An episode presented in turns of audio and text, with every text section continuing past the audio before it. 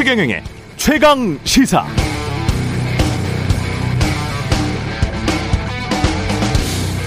네, 2016년 미국 대선 때 샘 왕이라는 프린스턴 대학교 신경과학과 교수가 CNN에 나왔는데요.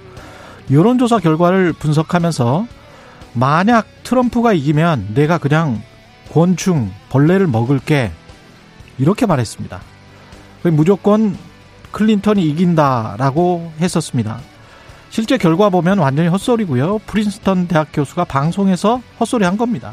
결과는 정반대였고 왜 그랬을까? 사회과학이 가장 발달했다는 미국에서 여러 진단이 나올 수 있습니다. 선거 끝나고 여론조사 틀린 적 한두 번도 아니고 이런 말들, 이런 변명들 많이 들어보셨을 거예요. 평론가, 학자, 교수들이 하는 말, 선거 후에 패턴이 있습니다.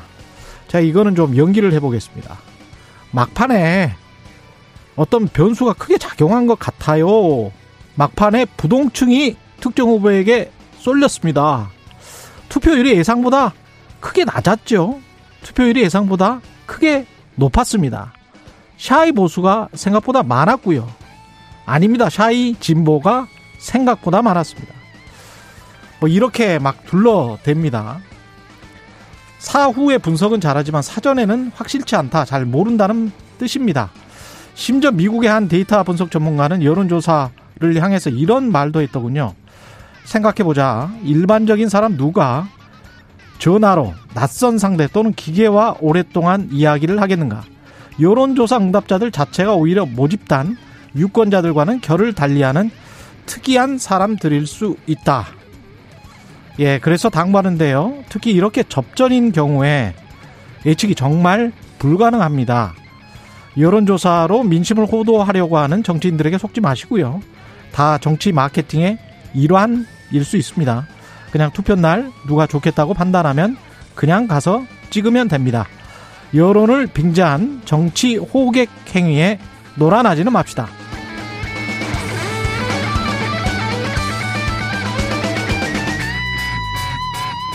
네, 안녕하십니까. 2월 8일 세상에 이익이 되는 방송 최경련의 최강시사 출발합니다. 저는 KBS 최경련 기자고요. 최경련의 최강시사 유튜브에 검색하시면 실시간 방송 보실 수 있습니다. 문자 참여는 짧은 문자 50원, 기문자 100원이 드는 샵9730 또는 유튜브에 의견 보내주시고요. 새해부터 새로운 기능이 추가된 무료 콩 어플도 많은 이용 바랍니다. 오늘 인터뷰에서는 강병원의 정치 백신, 더불어민주당 강병원 최고위원, 국민의힘 이준석 대표 만나봅니다.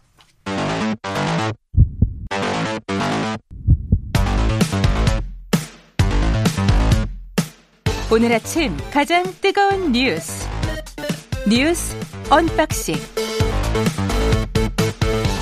네 뉴스 언박싱 시작합니다. 민동기 기자 김민아 시사평론가 나와 있습니다. 안녕하십니까? 안녕하십니까? 선거 끝나고 제가 할 말을 여기서 다 해버렸어요. 네. 그리고 네. 아니 네. 근데 대선 끝나면 있잖아요. 그 스튜디오에서 항상 이런 이야기 해요. 네. 항상 제가, 이야기 나와요. 제가 할 건데 그거를 왜? 네. 근데 저는 궁금한 게 예. 연기가 맞습니까? 아까? 연기가 조금 서툴렀습니다. 네, 연습 네. 아니십니까? 그때 또 그 말씀하시려고. 아, 네, 여론조사가 네, 여론조사 피곤합니다. 왜냐하면 네. 또 이게 여론조사라는 게 항상 또 여론조사 해설하고 할 때 말씀드릴 때 그냥 추이를 참고하시라 이렇게 말씀드리는 이유가 있는 게 결국 추이만 보는 거예요. 그렇죠. 그렇죠. 네. 그리고 두 후보 간의 격차 이런 거 보지 마시고 네. 그 같은 여론조사에서 같은 후보의 추세를 보면 됩니다. 그게 그게 유의미한 것이고 그렇죠. 나머지는 그렇게까지 이제 유의미하게 보지 않으셔도 되는데 지금 정확하게 말씀해 주신 주셨습니다. 같은 조사에서 맞습니다. 네. 예, 같은 조사에서 그 추, 이를 계속 보는 것. 네. 예. 근데 피곤한 게 예. 이 여론조사가 유리하게 나오잖아요. 어떤 후보에게. 네. 그럼 그 후보 소속 정당과 지지자들은 여론조사의 신봉자가 됩니다. 근데 그렇죠. 불리하게 나오면은 온갖 이유를 들어서 여론조사가 잘못됐다고 얘기를 하기 시작해요. 그렇습니다. 그게 또 바뀌면 서로 자리를 바꿔서 또 그렇게 주장을 하는데 그렇죠. 표본에 문제가 있다. 네. 전화 저 전화 거는 방식에 문제가 있다. 네. 그렇죠. 네. 그 여론조사가 잘못됐다고 말할 때 그렇게 과학적일 수가 없어요, 사람들이. 근데 그런 거를 볼 때 그런 네. 얘기는 그만하시고 이제 네. 평론가도 그렇고 저도 그렇고 그게 아니고 음. 정말 참고만 하고 나머지는 음. 말해야 될 거를 우리가 해설해야 될 걸 해설하면 되는 거거든요. 그런 자세로 이제 해나가는 최경영의 최강 시사라 이겁니다. 예. 최대한 노력을 하고 있는데 저도 가끔씩 실수를 할 때가 있어요. 왜냐하면 특히 이제 지금 고백을 여론조사 이야기가 나왔으니까 저도 한 실수들을 고백을 해보자면 이게 여론조사 관련해서 이야기를 하는데 시간이 있잖아요. 네. 방송 시간이 있으니까 한 천여 명 정도의 표본을 가지고 여론조사한 거를 지역이랄지 세대랄지 이런 걸 나눠 가지고 이야기를 하는 경우가 있거든요. 네. 그거는 사실은 그렇게 하지 말라고 돼 있습니다. 음. 그거는 왜냐하면 표본이 너무 작기 때문에 그렇죠. 네. 그것 가지고는 알 수가 없어요. 근데 이제 방송 시간이 좀 길다 보면 그런 것까지 물어볼 때가 있고 그게 문답이 오고 갈 때가 있거든요. 그러면 하고 나서 제가 아차 해요. 음. 그래서 제가 솔직히 말씀드리면 한 두 번 정도 그랬던 것 같은데 그거는 그렇게 질문하는 것 자체가 제가 잘못한 거다. 그 말씀을 드리고요. 그렇게 천 명 가지고의 표본 그러려면 세대별로 또 천 명이 있어야 돼요. 그렇죠. 지역별로 또 천 명이 있어야 되고 그 연령과 네. 모든 조건에 맞는 그래서 성별과 이 모든 조건에 맞는 그런 것들이 있어야 되기 때문에 그렇게는 마, 말하는 언론 보도가 있다면 그거는 좀 거리를 두고 보시라 그런 말씀을 드립니다. 여러분께서는 예. 반성을 하는 최경영 기자의 모습을 네. 저도, 보고 계십니다. 저도 하다 보니까 daily로 계속 하다 보니까 이게 제가 탐사 보도 하면서 하지 말라고 했던 것들을 하고 있는 제 모습을 보면서 반성을 많이 합니다. 예. 저도 늘 반성하고 있습니다. 반성하겠습니다. 예. 네. 오미크론 방역 의료 체계가 지금 개편이 됐습니다. 앞으로 코로나19 재택치료 환자 가운데 60세 이상 그리고 50대 기저질환자와 같은 고위험군 있지 않습니까? 이분들만 방역당국의 집중 관리를 받습니다. 음. 만약에 확진되더라도 60세 미만이고 무증상 경증이라면 스스로 상태를 이제 체크를 하게 되고요. 일반 관리군 환자는 모니터링 없이 필요하면 비대면 진료와 상담센터 상담 등으로 관리를 하게 됩니다. 그리고 내일부터는 격리 방식도 바뀌는데요. 확진자 동거인 가운데 백신 접종 미완료자만 집중 관리를 하게 되고요. 접종 완료자 같은 경우에는 격리 없이 수동 감시만 합니다. 그리고 동거인에 대한 격리 통보는 직접 받지 않고 확진자를 통해 받는 것으로 또 내일부터는 바뀌게 되고요. 격리 기간은 7일이고 최초 확진자를 기준으로 삼는데 음. 이런저런 이제 그 바뀌는 여러 측면이 있긴 합니다만 어 약간 우려되는 그런 전문가들 지적도 있습니다. 일단 소수에 이게 집중하는 방역 체계지 않습니까? 그러면 어, 관리 사각지대가 좀 발생하지 않겠느냐. 이를테면 40대 이하 기저질환자라든가 덕고 노인 같은 분들은 좀 방치될 수 있는 우려가 있다. 여기에 대한 보완책이 필요하다. 이런 지적이 있고요. 그리고 확진자들이 새로 도입되는 그 셀프 역학 조사 있지 않습니까? 예. 이게 성공하기 위해서는 본인이 정확하게 기입을 해야 되거든요. 음. 근데 기입하지 않고 만약에 막 돌아다닌다. 이렇게 되면은 조금 문제가 생길 수 있지 않겠느냐. 이런 또 지적도 있고 이재갑 교수 같은 분들은 어, 지금 이렇게 방역 체계를 좀 바꾸고 있는데 매번 상황에 쫓겨서 제대로 대비하지 못한 상태에서 어쩔 수 없이 이런 정책을 정부가 시행을 하고 있는데 이런 부분들에 대해서는 조금 예, 문제가 있다 이렇게 좀 비판을 하고 있습니다. 근데 이게 뭐 늘 말씀드리지만 불가피한 측면들이 있습니다. 제 친구는 뭐 그런 얘기 하더라고요. 코로나19는 이제 뭐, 그, 그, 그 친구의 표현입니다. 예. 말년병장인 거 아니냐, 지금 상황이. 뭐 이렇게 얘기도 하던데. 예. 제가 그렇게까지 얘기할 건 아니다. 이렇게 크게 또, 네, 혼을 예. 냈습니다. 제 친구를. 근데 이제 그러기도 하고 오늘 신문을 보니까 무슨 각자 도생 방역이다. 뭐 이렇게 썼던데. 아. 이게 당장 우리가 3만 4만의 확진자도 숫자를 아직 숫자에 적응을 못 했잖아요. 그래서 막 이 가슴이 막 놀라지 않습니까? 그렇죠. 4만 명 나왔다고 하면 예. 이미 이게 확진자가 늘어날 거를 미리 알고 있었음에도 불구하고 근데 2월 말 되면 지금 13만, 17만까지 늘어날 수 있다. 이렇게 이 방역 당국도 공식적으로 얘기를 하는 거잖아요. 그럼 이게 애초에 예상했던 것보다 확산세가 더 빠른 거고 그래서 애초에 이 방역 당국이 준비했던 것보다 더 빠른 속도로 어쨌든 지금 어, K 방역이 따라가지 못하는 상황이 와서 거기에 대한 어떤 대응책을 지금 쭉 이렇게 갖고 가는 건데 음. 그래서 이 지금 전문가들이 얘기하는 것처럼 대비가 미리 좀 잘 돼 있고 이거 하려면 일선 병의원에서도 다 준비가 돼 있고 이런 것들이 완벽하게 갖춰져야 지금 말씀하신 사각지대나 이런 것들이 최소화될 수 있는데 지금 이렇게 예, 급격하게 확진자가 늘어나는 국면에서 원래 준비가 완벽히 되지 않은 상황에서 막 하다 보니까 당연히 우려가 될 수밖에 없죠. 그래서 이런 것들은 당연히 방역 당국이 세밀한 어떤 디테일한 이런 것들을 다 챙겨가지고 음. 다 이렇게 어, 사각지대가 발생하지 않도록 할 수 있는 이런 것도 필요하지만 동시에 또 국민들에게 좀 이런 부분에 대해서 양해를 구하고 좀 설명을 하고 그리고 지금 이런 상황이라는 걸 투명하게 얘기를 하고 이런 것들이 같이 병행이 돼야 국민들 입장에서는 납득을 하고 준비를 하고 이럴 수가 있는 거겠죠. 어제 최경영의 최강 시사에서 전 질병관리본부장 인터뷰를 했지 네, 않습니까? 네, 네. 그 지금 현재 치병률이 오미크론 같은 경우에 0.15에서 한 0.2% 정도 된대요. 그러면 그분 같은 경우는 10만 명 정도가 정점일 것 같다. 그래야 된다. 왜냐하면 그래도 150에서 200명이 하루에 사망하는 것이고 음. 중증화율로 보면 0.4% 정도 된다라고 말씀하셨기 때문에 400명 정도가 중환자면 음. 그렇게 되면 이제 곱하기 해가지고 한 7일 정도 어디에서 뭐 15일 정도 있어야 된다고 하면 중환자실이랄지 이런 게 이제 계산이 나올 거지 않습니까? 네. 그러면 굉장히 힘든 상황이다. 10만 명이면 감당할 수 있을런지 모르겠다 사회에서. 그래서 음. 이게 지금 끝나가고 있는 것처럼 느껴지는 분들 그리고 무엇보다 지쳐서 우리가 그런 게 분명히 있는데 그럼에도 불구하고 이건 이거는 아닌 것 같아요. 예. 조금 계속 조심을 해야 될 것 같습니다. 이 방역 당국 확진자가 계속 늘어나면서 방역 당국과 이제 국회의원들이 이야기하면서 투표 이야기가 나오고 있는데 김성주 의원이 해서는 안될 이야기를 했군요. 어제 이제 국회 보건복지위원회 민주당 간사거든요. 김성주 예. 의원이. 그런데 이제 어, 여당 후보를 찍도록 코로나19를 안정적으로 관리를 해달라 음. 이렇게 얘기를 했다가 국민의힘 의원들이 여당 후보를 찍도록 안정적으로 관리해달라. 네.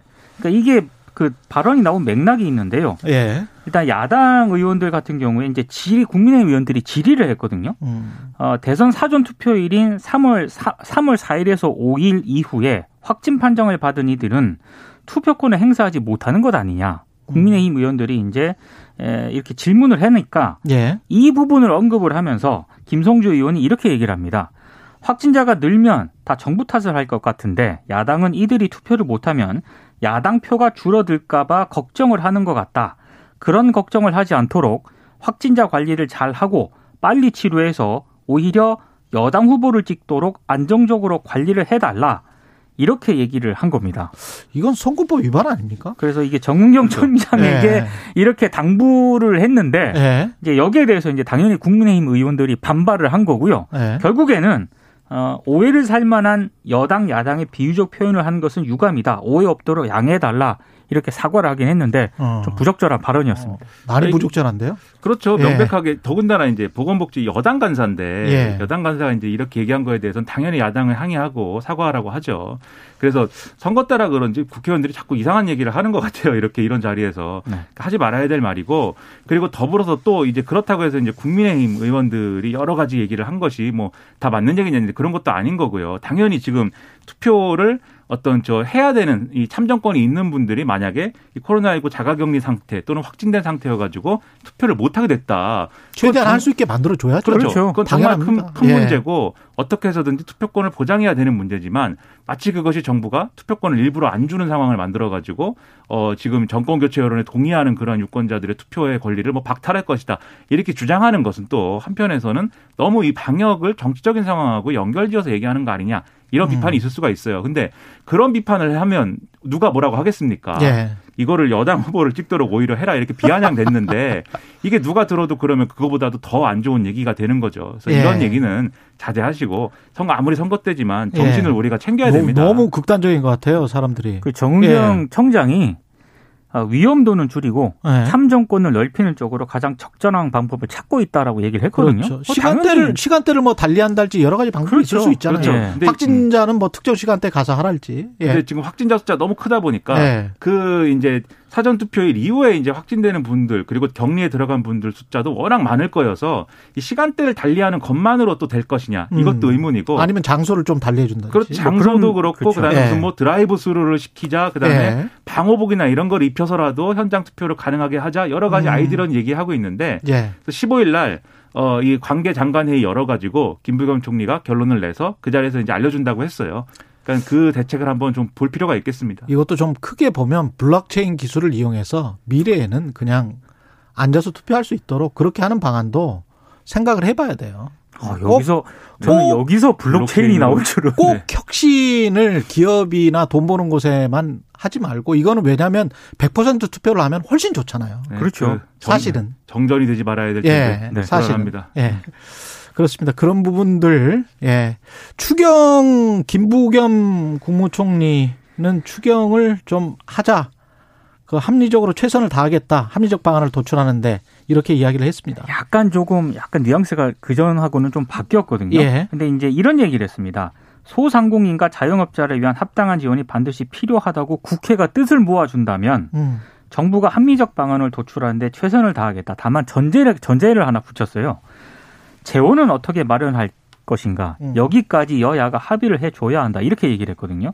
근데 지금 더불어민주당 같은 경우에는 35조 원 그리고 국민의힘 같은 경우에는 50조 원으로 증액을 요구한 상황입니다. 예. 정부안은 14조 원입니다. 아, 일단 그 이런 정부 입장 변화에 앞서 가지고요. 아, 청와대와 각 부처 간 핵심 인사들이 좀 면밀히 사전에 논의를 한 것으로 지금 보도가 되고 있습니다. 뭐 이를테면 뭐 김부겸 총리라든가 홍남기 부총리 그리고 유영민 청와대 비서실장이 그 전에 함께 논의를 해서 대략적으로 이제 이런 쪽으로 가닥을 잡은 것으로 지금 전해지고 있는데 그렇다고 뭐 앞으로 이제 술술 풀리느냐 그건 아닌 것 같습니다. 홍남기 부총리는 여전히 14조 원보다는 일부 미세 조정은 될 수 있겠지만 규모가 두세 배 된다는 건 부작용이 매우 크다. 그래서 대규모 증액에는 여전히 부정적 입장을 밝혔고요. 여야가 합의를 하면 정부는 받아들이라는 그 자체가 무책임한 행동이다. 이렇게 좀 강하게 비판을 하고 있고 그리고 여야가 각자 셈법도 좀 많이 다릅니다. 음. 민주당 같은 경우에는 지금 재원 방안을 국채 발행을 통해서 하자 이렇게 주장을 하고 있는 반면에 국민의힘은 지출 구조 조정을 통해서 해야 된다라고 주장을 하고 있거든요. 예. 그리고 여기에 정부는 80% 소상공인 자영업자 손실 보상률을 100%로 높이자는 여야 주장도 정부는 이건 받아들이기 어렵다. 다 여야 정부가 지금 셈법이 달라가지고요.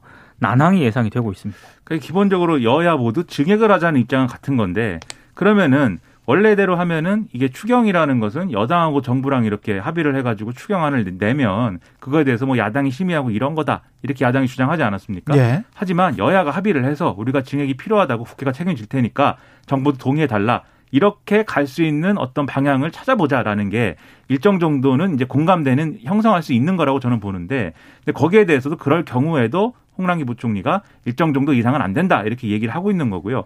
김부겸 총리는 홍남기 부총리보다는 조금 더 열어놓은 거죠 일단. 근데 그렇죠. 김부겸 총리도 예를 들면 재원 대책이나 이런 데 있어서 국채 발행이나 이런 게 과다해질 경우에 경제에 미치는 영향이나 이런 것들이 너무 또 우려될 만한 수준이 있다면 이 단서를 좀 붙였어요. 예. 그 정도까지는 안 되지 않겠느냐라고 음. 얘기했는데 꼭 여야가 제시한 목표에 도달할 측면은 도달할 필요는 없겠지만 국회가 합의했다고 하면 정부도 전향적으로 판단하는 그런 태도는 또 보이는 게 저는 좋다고 생각하고 근데 이게 다 무책임한 부분은 분명히 있습니다. 국민의힘이 주장하는 50조라든지 여당이 주장하는 35조 이런 게 재원 대책이라는 게 사실상 없는 거나 마찬가지고 음. 그나마 여당은 국채 말씀하셨지만 야당은 뭐 세출 구조조정 하자는데 이게 그러면 그 세출 구조조정 어떻게 하느냐 합의하는 것이 대단히 어렵지 않겠습니까? 그게 그렇죠. 더 오래 걸리죠. 그렇죠. 근데 여기에 대해서는 좋은 해법을 김동연 후보가 사실 내놓은 부분들이 있어요. 음. 그러니까는 김동연 후보가 내놓은 얘기 중인 지역구 예산 줄이고 그리고 이러저러한 방법으로 재량 지출을 최소화해 가지고 만들어낼 수 있는 재원이 있다. 이렇게 이제 얘기한 바도 있잖아요. 그런 논의까지 합쳐 가지고 음. 정말 추경 증액 증액이 필요하다고 하면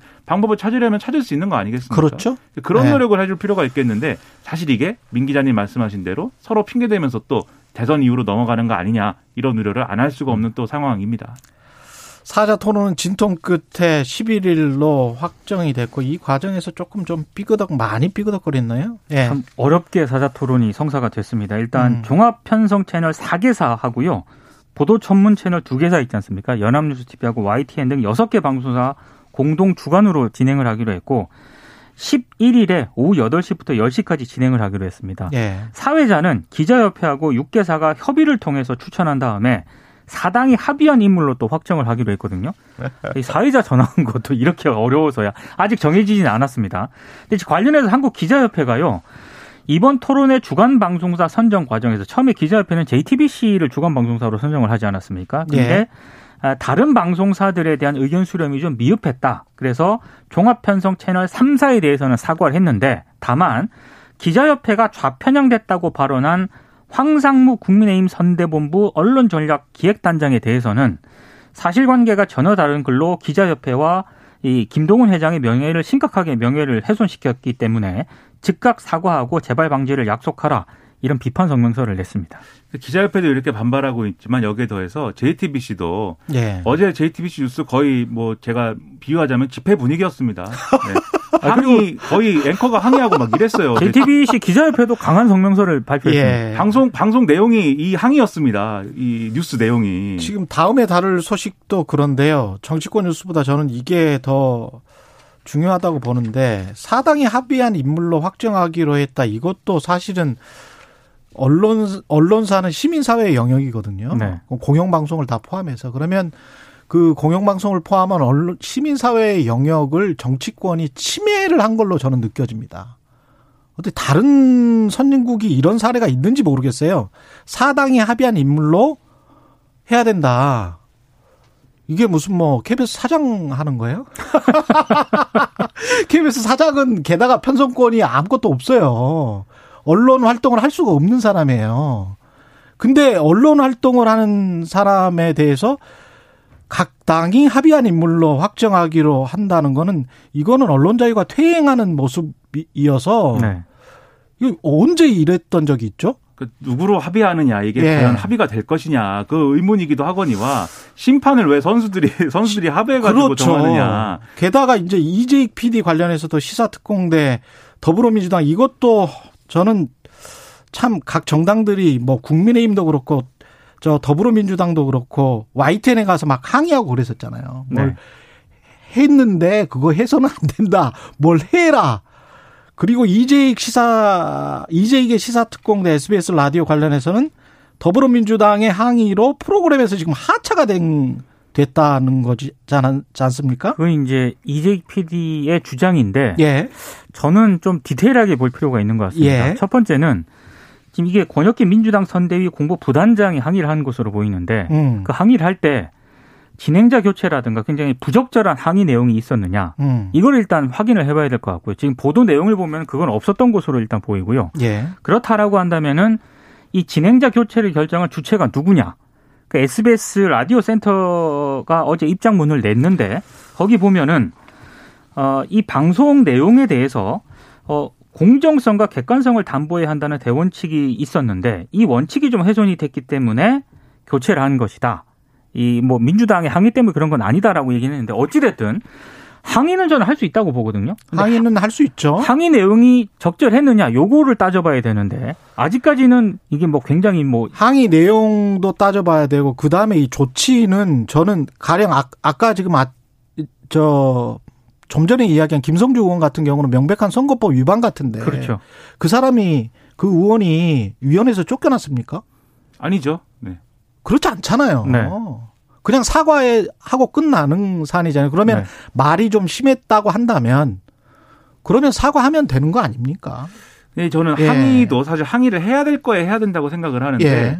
지금 이 항의를 한 것은 내용이 뭐냐면은 이 PD가 노래를 틀었는데 DJ DOC의 노래이다. 예. 근데 가사가 나에게는 관대하고 남에게는 막대하고 이 카드로 저, 저 카드 맞고라는 맞고. 가사가 있고 예. 이 얘기를 하면서 이런 사람은 절대 뽑으면 안 된다. 어, 이라고 얘기를 했다는 게 지금 항의의 대상이 된 거예요. 근데 음. 저는 이 정도 발언이 그렇 뭐 정치권이 항의를 해야 될 만한 내용의 발언이냐는 좀 의문이고. 그것도 맞아요. 음. 네. 이거 이 정도는 풍자와 비유로 그냥 일반적인 선진국의 자유 언론이 보장된 그리고, 예. 그런 사회에서는 다 용인이 되는 건데 그리고 이 얘기를 예를 들면 예. 9시 뉴스에서 했다 KBS 예. 그러면 큰 문제죠. 제가 라디오잖아요. 그렇죠. 그리고 이게 제목이 시사 특공대예요. 이런 프로그램인 것 같아요. 제가 볼 때는 그렇... 제가 애청자는 아닌데 그리고 그렇게 비판하다가도 다음 날에 또 다른 사람 비판할 수도 있는 거거든요. 그렇죠. 막 그런 건데 예. 이거를 굳이 항의를 한 것도 저는 좀 의문이지만 또 항의 그런 식으로 항의가 들어왔다고 하면 그 부당한 항의다라고 방송사가 당연히 진행자를 지켜줘야 되는 부분이 당연히. 분명히 있는 건데 그걸 됩니다. 또 바로 이렇게 처리를 했다는 것도 전반적으로 이해가 안 되는 네. 상황들이 그러니까 저는 벌어지고 SBS가 있습니다. 이 결정 진행자 교체라는 결정이 누구의 결정이었느냐 어. 이게 문제의 핵심이라고 봅니다. 이런 식으로 하면 최경영 기자는 벌써 없어졌어요. 내가 왜? 아 그렇군요. 네, 항의를 많이 받으시는 줄 알고 네, 아닌가 아니, 봅니다. 네. 저는 항의를 받은 적이 없고 지금까지 네. 26년 동안 제 유일한 그 자부심은 정정 보도를 한 번도 한 적이 없다. 아 역시 공정하십니다. 예. 네. 존경합니다. 팩트가 틀린 적은 없습니다. 예.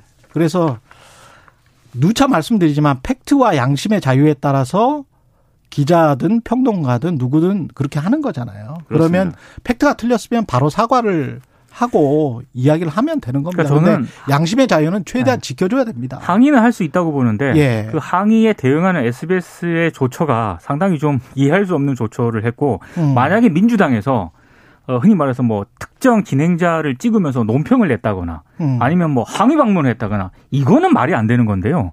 뭐 이렇게 이, 이런 내용에 대해서 불만을 제기할 수 있다고 보는데 그 불만에 대해서 SBS 측이 보인 행태는 음. 솔직히 조금 이해가 안 되는 측면이 있습니다.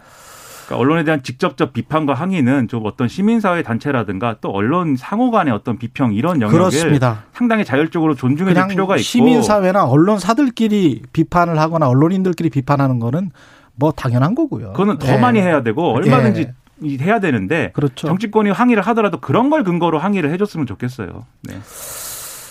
뉴스 언박싱 민동기 기자 김민아 평론가였습니다. 고맙습니다. 고맙습니다. KBS 1라디오 최경영의 최강시사 듣고 계신 지금 시각 7시 45분입니다.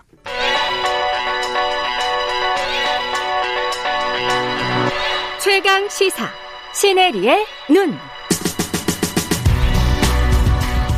네, 신혜리의 눈 뉴스포터 신혜리 에디터 나와 계십니다. 안녕하십니까? 네, 안녕하세요. 어저께 저 쇼트랙 보신 분들은 네. 앞으로 이제 동계올림픽 중국 베이징 동계올림픽은 안 보겠다 뭐 이런 말씀을 하시는 분들도 많던데. 네. 예. 아 어제 많이 속상하더라고요. 선수의 심정은 오죽했나 싶은데요. 네, 우리 선수는 일단 뭐 반칙했다고 떨어뜨리고 맞아요. 결승전에 가서는 또 헝가리 선수가 반칙했다고 떨어뜨리면서 네. 중국이 그냥 금메달, 은메달을 다 가지고 가는 그런 상황이었습니다. 네, 그런 상황이었습니다. 그래서 네. 오늘 오전에 나온 뉴스 봤더니 한국 선수단 그 이번에 쇼트트랙 남자 1000m 준결승 편법 판정과 관련해서 이번에 국제 스포츠 중재 재판소에 제소할 예정이라는 그런 아. 소식이 나오더라고요. 예. 그래서 일단은 판단을 좀 받아보자. 예, 너무 억울하니까요. 음. 그래서 이럴 경우에는 이제 뭐 다소 시간이 걸릴 수도 있지만 어떤 결정이 나올지 좀 그 지켜본 다음에 또 다시 논의를 해봐야 되지 않을까 싶습니다. 그렇죠.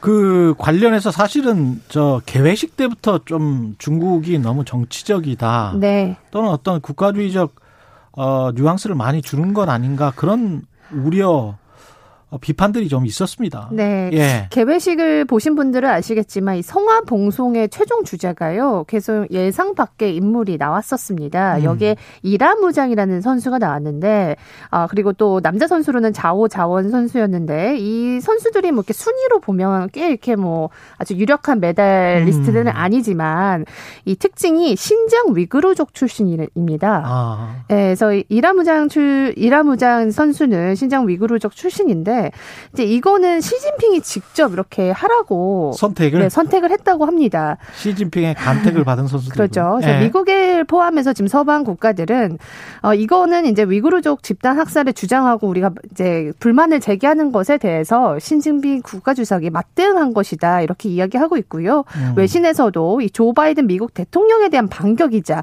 중국이 승리했다는 것을 어떻게 보면 서방한테 좀 보여주는 그런 메시지였다라고 해석하고 있습니다. 계속 신장 위구르는 땅은 우리 땅이다. 네, 맞습니다. 예. 그거를 명확하게 국제적으로 네. 보여주고 싶어 하는 거겠죠. 네, 인권 문제의 시선도 좀 돌리려고 하는 것이겠고. 맞아요. 실제로 지금 많은 나라, 뭐 미국, 네. 영국, 캐나다, 호주, 독일이 그 베이징 올림픽에 정부의 고위 인사를 파견하지 않는 외교 보이콧을 선언했잖아요. 예. 그의 이유는 이제 뭐 사실은 여러 가지 경제적인 문제도 있고 뭐 이런 압박도 있지만 위구르족 강제 노동 뭐 인권 문제 이런 것들이 이유가 됐었습니다. 그런데 이제 중국이요. 이런 것을 지금 아랑곳하지 않는 그런 모습을 보여주고 싶어 합니다. 음. 실제로 올림픽에 출전하는 중국 선수당의 이 신장에서 생산된 면화 낙타털로 만든 스키복 장갑, 뭐 모자 이런 거 다 나눠줬는데요. 이게 신장에서 생산된 거다라고 굉장히 많은 어필을 하고 있다고 하거든요. 예. 그러니까 이제 위그루족이 이제 우리의 딱 그 하나의 중국의 체제 안에 들어와 있다는 것을 계속 어필을 하는 것입니다. 음. 이게 또 한복 때문에 이슈들이 생겼습니다. 네. 이번에 개회식에서 한복을 입은 여성이 등장을 해서 굉장히 음. 눈길을 끌었어요. 봤어요. 네. 예. 이분은 이제 그 중국 조선족 대표로 등장을 했습니다. 조선족 대표로? 네. 여기 같이 이제 등장한 분들은 이제 소수민족인데요. 어. 각자의 소수민족의 대표 의상을 입고 참여를 한 거거든요. 어. 근데 이것 때문에 지금 우리나라에서 굉장히 좀 논란이 되고 있습니다. 어떻게 보면 중국 조선족 계속 한복을 입어왔고 예. 우리나라 전통 전통을 계속 지켜, 지켜왔다면 네.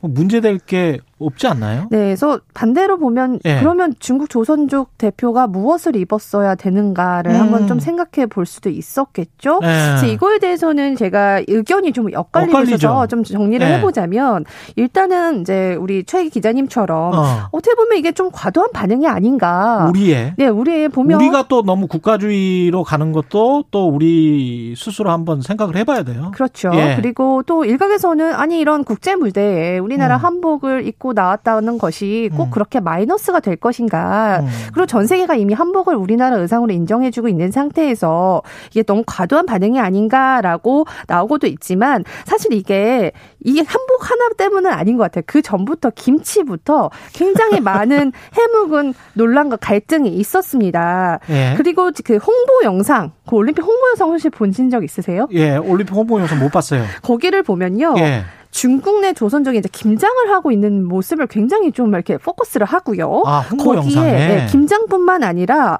한국 고유의 전통놀이 하는 장면을 넣는데요. 어. 한복을 입은 무용수가 등장을 하고요. 뒤에서 상모 돌리기를 막 합니다. 언뜻 보면 이거는 상모를 돌려? 네. 상모를 돌려? 네. 그래서 88 올림픽 영상이 아니냐라는 직접까지 나오기도 해요. 근데 음. 이게요. 중국 열병식에서도요. 한복이 등장하고요. 상모 돌리기 장구까지 등장하는데 이게 시진핑 국가주석의 뜻이었다고도 해석이 되고 있거든요. 좀 이상하네 그러면. 네, 이런 거를 좀 이렇게 전반적으로 봤을 때는 예. 우리나라의 좀 문화를 너무 좀 일부러 이렇게 왜곡하려는 것도 좀 있지 않느냐 해서 아마 이런 것들이 쌓여서 불만이 터져 나온 것 같고요. 사실 중국이 2000년대 초반부터 고구려 역사를 자국 역사로 좀 편입시키려는 동북 이 동북공정 예, 예. 펼쳐왔다는 논란이 있기 때문에 이번에 사실 이 한복 사태에 대해서도 우리나라 정부 차원에서 우려를 표했지 않습니까? 그래서 음. 이와 관련해서 중국도 화답을 했습니다. 네, 고민해보겠다. 해보겠다, 고려해 보겠다라고 정리가 된 것으로 알려졌습니다. 외신들 반응은 어떻습니까? 네.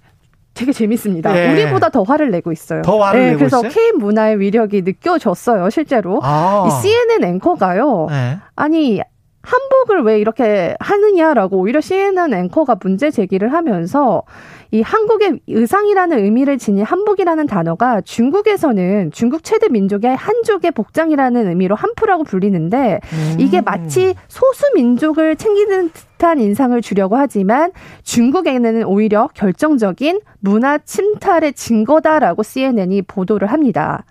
그럴 수도 있어요. 왜냐하면 이게 중국인들의 생각이 어떤가가 중요한데 네. 중국인들이 네. 베트남을 제가 이제 중국 사람을 사석에서 만나서 그런 이야기를 직접 들은 적이 있어서 네. 베트남을 좀 속국이나 이런 식으로 생각하는 역사를 그, 그 역사 인식을 그대로 가지고 있더라고요. 맞아요. 그래서 예. 실제로 제가 누리꾼들의 반응을 좀 살펴봤더니 음. 중국이들은 음. 한국 자체가 중국의 속국이었는데 한국 문화가 따로 존재하는 거라 생각하니까 니네가 지금 오해를 하는 거다 이렇게 얘기를 하고요. 한풀을 빼앗으려는 한국의 계략, 계략이다라는 누리꾼의 반응이 있었는데 여기서 중요한 건 외국인들의 반응입니다. 예. 아니 니네는 친파오 치파오라는 중국 의상 사항이 있는데. 그래, 치파오 있잖아. 네, 왜 이것도 저것도 아닌 것처럼 이렇게 섞어 입냐. 네. 아니, 이거는 한국이 얼마나 대단한 나라인지 니네가 지금 올림픽을 통해서 홍보해주고 있지 않느냐라면서 누리꾼들이 오히려 우리 나라의 한복을 지켜주는 그런 댓글 퍼레이드가 펼쳐졌습니다. 아, 우리 위상이 좀 커지고 있어서 다행이긴 합니다. 이게 네. 쉽게 워낙 중국이 대국이었고 동양 문명의 대표적인 나라였기는 네. 하죠. 네, 제가 한 가지만 짧게 예. 말씀드리자면 그래서 제가 어제 베이징에 연결해서 왜 이렇게 되는가에 대해서 현지에 물어봤습니다. 음. 우리나라 분이지만 이런 얘기를 합니다. 예. 이 중국의 민족주의가 강화되고 있는 것은 음. 10월쯤에 열리는 20차 전인대에서 이 시진핑이 차기 어. 지도부를 장악하려는 의도로 더 정치적인. 뭉치자. 네. 사회 분위기를 전방적으로 민족주의 정서로 끌고 가는 것이 중요하기 때문에 정치적이고 국가적이고 네 이렇게 가고 있는 것이다라고 해석을 하더라고요. 시네리의 눈이었습니다. KBS 1라디오 최경련의 최강사 1부는 여기까지였습니다. 고맙습니다. 네 감사합니다.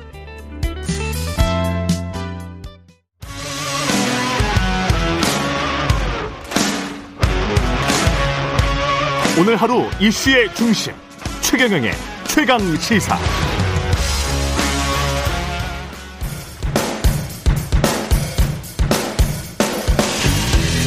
강병원의 정치 백신.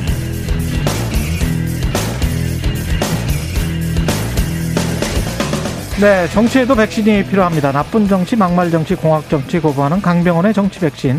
더불어민주당 강병원 최고위원 나오셨습니다. 안녕하십니까? 안녕하세요. 강병원입니다. 예. 지금 민주당 입장에서는 김혜경 씨가 사과 입장 밝혔기는 했습니다만은 이게 명확하게 진실이 뭐냐 사람들이 요구하는 게 많습니다. 대리 처방전 논란, 법인카드 유용 의혹 논란, 주말에는 이재명 후보의 친인척에게 명절 선물을 보내고 성묘 준비하는데 공무원이 동원됐다는 의혹. 뭐 계속 이런 것들인데요. 결국은 이제 법인카드 그 다음에 경기도에 있는 조직이 개인적으로 어 개인적인 일에 쓰였는가 그리고 그 그것을 지시했는가 이것이 핵심인 것 같은데요. 참 저희 당으로서 음. 이제 대선이 이제 한 달도 남지 않은 상황에서 이 문제가 좀 불거지고 있어서 굉장히 곤혹스러운 게 사실이죠. 예. 근데 후보도 이제 거듭 사과를 하지 않았습니까? 예. 그래서 이제 저와 가족 주변까지도 신중하게 생각하고 행동하겠다. 음. 다시 한번 좀 국민 여러분께 송구하다는 말씀을 드렸었는데요. 저는 이런 사안일수록 좀 더 냉정하고 차분하게 그리고 국민의 눈높이에서 바라볼 필요가 있다 라고 음. 생각합니다. 지금 선대위와 주변에서 무슨 언론 보도가 하나 있을 때마다 네. 좀 국민의 눈높이나 시각에서 맞지 않게끔 음. 어설픈 해명을 해서 오히려 좀 사태를 더 키우는 측면이 있는 것 같습니다. 저는 그거는 옳지 않은 것 같고요. 네. 좀 더좀 좀 정리하고 차분하게 음. 어 해서 한꺼번에 한번 어, 후보나 배우자께서 음. 이런 부분에 대해서 국민들께 진지하게 좀 말씀드리고 사정을 음. 말씀드리고 사과하시는 게 필요치 않느냐 음. 이렇게 생각을 하고요. 전 더 이상 이 부분에 대해서 이렇게 국민들 눈높이에 맞지 않는 음. 어, 엉뚱한 해명들이 안 나왔으면 좋겠다라는 예. 생각이 들고요. 하여튼 죄송하다고 말씀드리는 것 말고는 예. 당분간은 좀 그런 불필요한 대응은 자제했으면 좋겠습니다. 예. 지금 불필요한 대응이라고 말씀하시는 것 중에 이제 민주당 일부 의원들이 김혜경 씨이 이른바 과잉 의존 논란 보도한 언론사들이 이제 비판하는 글을 SNS에 올렸다가 삭제하는 일도 있었고 민주당 지지자들 중에 그렇게 이제 말씀하시는 분들이 있더라고요. 그 도이치모터스 관련된 김건희 씨 보도랄지 이런 것들은 왜 작고 이거는 더 많냐 뭐 이런 식으로 말씀을 하시는데 제가 그 전에도 말씀을 드렸지만 그 어떤 이슈가 오면 그때 또 이야기를 하는 것이고 이게 지금 계속 돌아가는 건데 이 본인들이 뭐 어떤 진실을 명확하게 밝히고 거기에 관해서 해명하고 사과할 게 있으면 분명히 사과를 하고 그렇게 하는 게 우선일 것 같거든요. 예, 저는 뭐그 예. 말씀에 동의를 합니다. 저는 예. 그 우리 뭐 몇 의원께서 올렸던 음. 그 선대위 공보문 입장을 보면서 깜짝 놀랐어요. 설마 예. 이거를 선대위 공보단에서 올렸을까? 라는 생각이 들었거든요. 음. 그래서 저는 그 내용을 보면서 좀 과한 게 있고 음. 표현들도 좀 그렇다 싶은데 아니나 다를까 그게 허위라고 예. 드러나서 해프닝으로 좀 밝혀졌었는데요. 이럴 수 이럴 때일수록 저는 좀 더 침착하고 차분하게 예. 뭔가 좀 팩트에 근거해서 할 얘기들을 좀 모아서 하는 게 필요하겠다라고 생각이 들고요.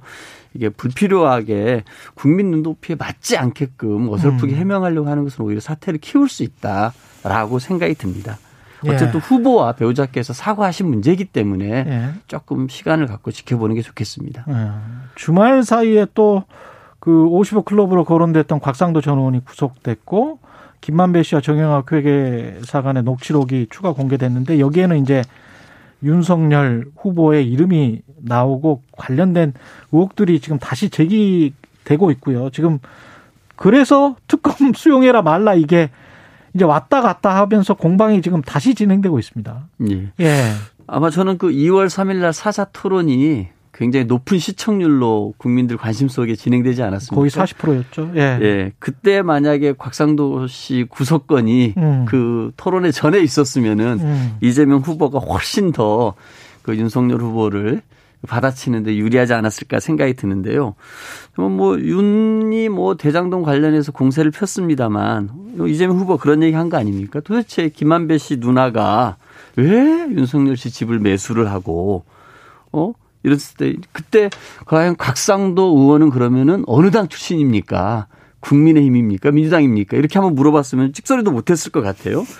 그럼에도 불구하고 지금 이렇게 네. 그 저쪽에서 공세를 하고 나와 있는데 과연 진짜 그 윤 후보 같은 경우는 김만배 씨에 대해서 장례식에서 한번 스친 게 전부인 사람이라고 주장을 해왔지 않습니까? 예. 과연 이게 신뢰할 만한 얘기인지. 음. 왜 그러면 김만배 씨는 윤은 내가 가진 카드면 죽는다. 음. 혹은 나는 윤이랑 욕하면서 싸운다. 이런 얘기까지 하고 있거든요. 근데 이게 과연 장례식장에서 한 번 스친 사람인 것인지 정말 이렇게 우리 국민들이 한번 봐야 되는데 이거에 대해서 국민의힘이 뭐라고 얘기하냐면요. 특검을 하면서 법사에 법을 하나 내놨는데요. 법명이 이렇게 돼 있습니다. 음. 민주당 이재명 대통령 후보의 대장동 특혜비리 특검법이라 해놨어요. 이 음. 제목 자체만 보면은 대장동과 관련된 여러 가지 국민적 의혹들, 비리들을 한번 파헤쳐보자는 특검이 아니라 그냥 이재명 후보의 특혜비 리 특검법입니다. 음. 이거를 특검법이라고 내놓고 이걸 통과시키자고 하니 국회에서 논의가 진전될 수가 없는 것이죠. 저는 기승전 정쟁만 하자라는 것이지 이 대장동과 관련돼서 진실을 진실을 파헤치려고 하는 생각은 없는 것입니다. 오히려 음. 대장동과 이재명을 엮는 이 특검만 하자고 하고 있기 때문에 국회에서의 특검법 논의가 진전이 안 되고 있는 것입니다. 그러니까 열려 있는 특검을 하자. 진실에 대해서 모든 가능성을 열어놓자. 그렇죠. 왜냐하면 예. 아까도 말씀드렸습니다만 지금 곽상도 의원이 55 클럽으로 구속되지 않았습니까? 음. 그럼 누굽니까? 국민의힘 국회의원이지 않습니까? 이런 문제들은 안중에 없고요. 이재명 특혜 비리를 파헤치는 특검을 하자라고 법명이 그렇게 되어 있습니다. 음. 그러니 진전이 안 되고 정쟁만 되고 있는 것이죠. 근데 대선은 이제 한 달도 안 남았고 그게 이제 그 아까 뭐 김혜경 씨 관련해서도 그렇고 도이치모터스 관련해서도 그렇고 대장동도 관련해서 그 사람들이 이제 의혹은 굉장히 많은데 대선 전까지 이게 진실이 다 밝혀질 거라고 믿는 사람은 또 별로 많지 않은 것 같고 그런 상황에서 투표를 해야 되는 것이고 네. 좀 답답하기는 해요. 이런 상황이. 그래, 그래서 이제 판세를 보면 이게 지금 누구도 뭐라고 하기 힘든 그런 판세가 지금 나오고 있는 거거든요. 이제 그러다 보니까 예. 이제 윤석열 후보 측에서도 단일화 얘기가 나오고 그렇죠. 단일화 저희 후보 측에서도 이제 그 통합정부, 뭐 국민내가 예. 이런 얘기들이 나오고 있는 상황이죠. 음. 예, 그래서 제가 봐서는 어쨌든 뭐 대통령 선거를 한 달 앞에 두고 있기 때문에 예. 이제 승리를 해야 되지 않겠습니까? 예. 그런 목표들을 향해서 다 같이 가고 있는데요. 저는 그런 단일화하고 통합 정부하고 좀 나눠서 그럼 네. 단일화 같은 경우는 야권의 단일화는 될 것 같습니까? 어떻게 보십니까?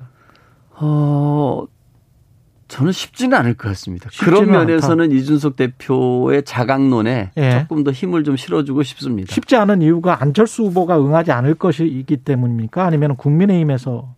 저는 안철수 후보는 그동안에 갖고 있는 부정적 이미지 중에 하나가 끊임없이 철수를 반복하는 이미지가 있지 않습니까? 중요한 순간마다 철수하고 예. 철수했는데 예. 이번에도 철수한다 그러면은 저거는 정치 생명 끝난다고 생각하거든요. 아. 그렇기 때문에 어떤 절차를 통해서 단일화에는 동의할 수 있을 것 같습니다. 음. 그럼 그 절차라는 거는 여론조사일 거란 말이에요. 그렇죠. 근데 여론조사를 통한 단일화 안철수 입장에서 해볼만 하고 음. 거기에 승부가 나서 진다면 승복도 가능할 것입니다. 예. 근데 국민의힘의 윤석열 후보가 과연 여론조사를 통한 단일화에 응할까요? 음. 이 모든 걸 걸 수가 없지 않습니까? 예. 그렇기 때문에 저는 이 어떤 절차를 거치는 단일화는 불가능할 거라고 생각합니다. 아. 그렇게 되면은 이 단일화에 대해서는 윤석열 후보가 또 폭탄주 돌리면서 아. 술도 못 마시는 안철수 후보한테 폭탄주를 돌리면서 아 내가 대통령 할 테니까 총리하십시오 이렇게 자리 나눠 먹기 형태밖에는 안 되는 거 아니겠습니까? 과연 그거는 저는 예. 불가능할 거라고 봅니다. 그래요. 민주당에서도 지금 안철수 후보에게 러브콜을 보내는 분위기고 단일화 또는 공동정부론 이야기가 나오고 있고 어제 그 이상돈 전 의원을 이재명 후보가 만났고 이상돈 전 의원도 그냥 어렴풋하게 이런 식으로 말하지 말고 좀 더 구체적으로 말을 해라라는 그 뉘앙스였거든요. 네. 뭔가 지금 공동정부론에 관해서도 민주당도 안철수 후보에게 제안을 하는 겁니까 지금? 일단은 뭐 그 우상호 총괄 선대 본부장이 예. 그 민주당은 안철수 후보에게 열린 마음이라고 언급을 한 거 아닙니까? 예. 그리고 후보께서도 이 통합 정부와 음. 국민 내각을 구성을 하고 이를 위해서 인재와 정책을 총 동원하겠다 얘기를 했습니다. 이거는 음. 뭐냐면 후보의 일관된 저는 철학이라고도 생각이 드는데요. 지금 어떤 시대적 과제 중에 큰 과제가 국민 통합 아니겠습니까? 음. 그렇기 때문에 이 대한민국이라는 나라를 국민들을 통합하고 한 단계 더 국격을 상승시키는데 필요한 일이라면은 예. 그런 인재와 정책들은 총 동원하겠다고 하는 것이고 예. 어 2월 3일 날 그 토론회를 보면서 안철수 후보가 국민연금 개혁에 대해서 강한 의지를 표력을 했고 그렇죠. 모든 후보가 동의하지 않았습니까? 그랬죠. 저는 그런 굉장히 국가적으로 중요한 국민의 예. 삶을 굉장히 중요한 과제들을 던지고 음. 다른 후보들의 동의를 이끌어냈던 안철수 후보의 그런 과제들 음. 이런 정책적 과제들을 중심으로 뭉치고 이렇게 단일화하는 것은 반드시 필요하다라고 생각합니다. 비유를 해보자면 DJP 연합 같은 것들을 구상하고 있는지 네. 궁금합니다. 저는 거기까지 저도 자세히는 모르겠습니다. 예. 근데 저는 만약에 그 DJP 연합이 어, 어떤 그 하지 말라는 법은 없을 것 같아요. 근데 하지 말라는 법은 없다. 하지 말라는 법은 없다. 근데 예. 그게 자리가 중심이 아니라 그 예. 후보가 갖고 있는 이런 대표적인 공약들, 음. 정책들을 수용하고 실현하는 방식으로 새로운 정책적 연합들이 이루어진다라고 하면은 음. 저는 하지 말라는 법은 없다. 제2의 네. DJP 연합 있을 수 있다고 생각이 듭니다. 그래서 단순히 집권을 위해서 특정인에게 막 자리를 나눠주고 음. 권력을 주는 방식은 옛날 방식이라 생각이 들고요. 예. 뭔가 정책을 위해서 대한민국 국민의 삶을 위해서 이 정책적인 연대를 해 나가는 것, 네. 그 과정에서의 결합 이건 충분히 있을 수 있다고 생각합니다. 지금 최근에 또 대선 후보들이 노무현 전 대통령을 언급하는 일이 많아졌습니다. 이재명 후보는 뭐 말할 것도 없고요. 윤석열 국민의힘 후보도 어 노무현의 꿈, 안철수 후보도 노무현의 꿈을 이야기를 했고 이른바 이제 고 노무현 대통령 마케팅 네.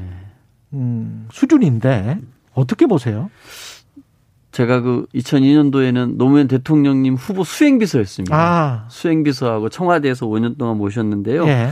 그 이후에 이제 세월이 흐르는 걸 봤을 때 예. 역대 대통령에 대한 호감도 조사를 하면은 음. 노무현 대통령님께서 꾸준히 1등을 자리매김해 오셨습니다. 예. 저는 그런 거를 봤을 때 이제는 노무현 대통령께서 주장하셨던 탈권위주의라든지 지역주의를 타파한다든지 음. 정말 미래를 위해서 이런 진영에 얽매이지 않고 실용적인 결정을 해냈던 한미 음. FTA 협상 같은 게 그런 거 아니겠습니까? 예. 이런 것들은 이제는 우리나라 정치를 하고자 하는 모든 사람들에게 하나의 교과서와 같은 예. 저는 모범 사례라고 생각이 듭니다. 그런 의미에서 어, 윤석열 후보나 이런 분들이 노무현 대통령을 언급하고 거기에 대해서 따르겠다고 하는 걸 저는 긍정적이라고 봅니다. 음. 하지만 이거는 말만이 아니라 음. 실질적으로 자신의 철학으로까지 음. 배워나와야 되는 거 아니겠습니까? 예.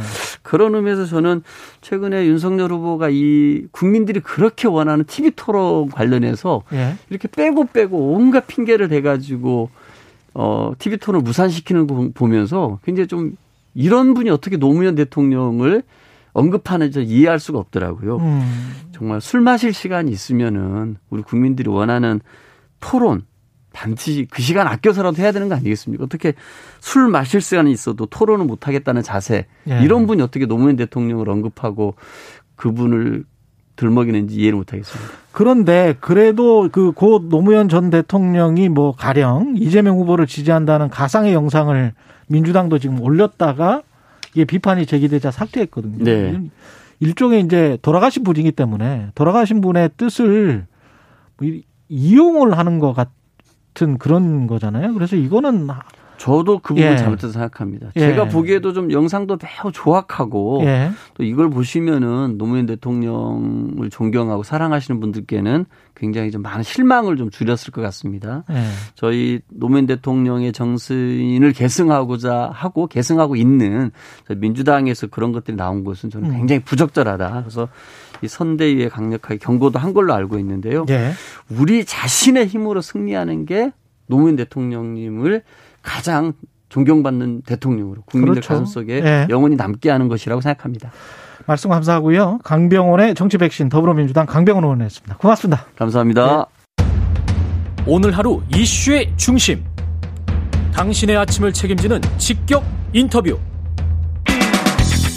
여러분은 지금 KBS 1라디오 최경영의 최강 시사와 함께하고 계십니다.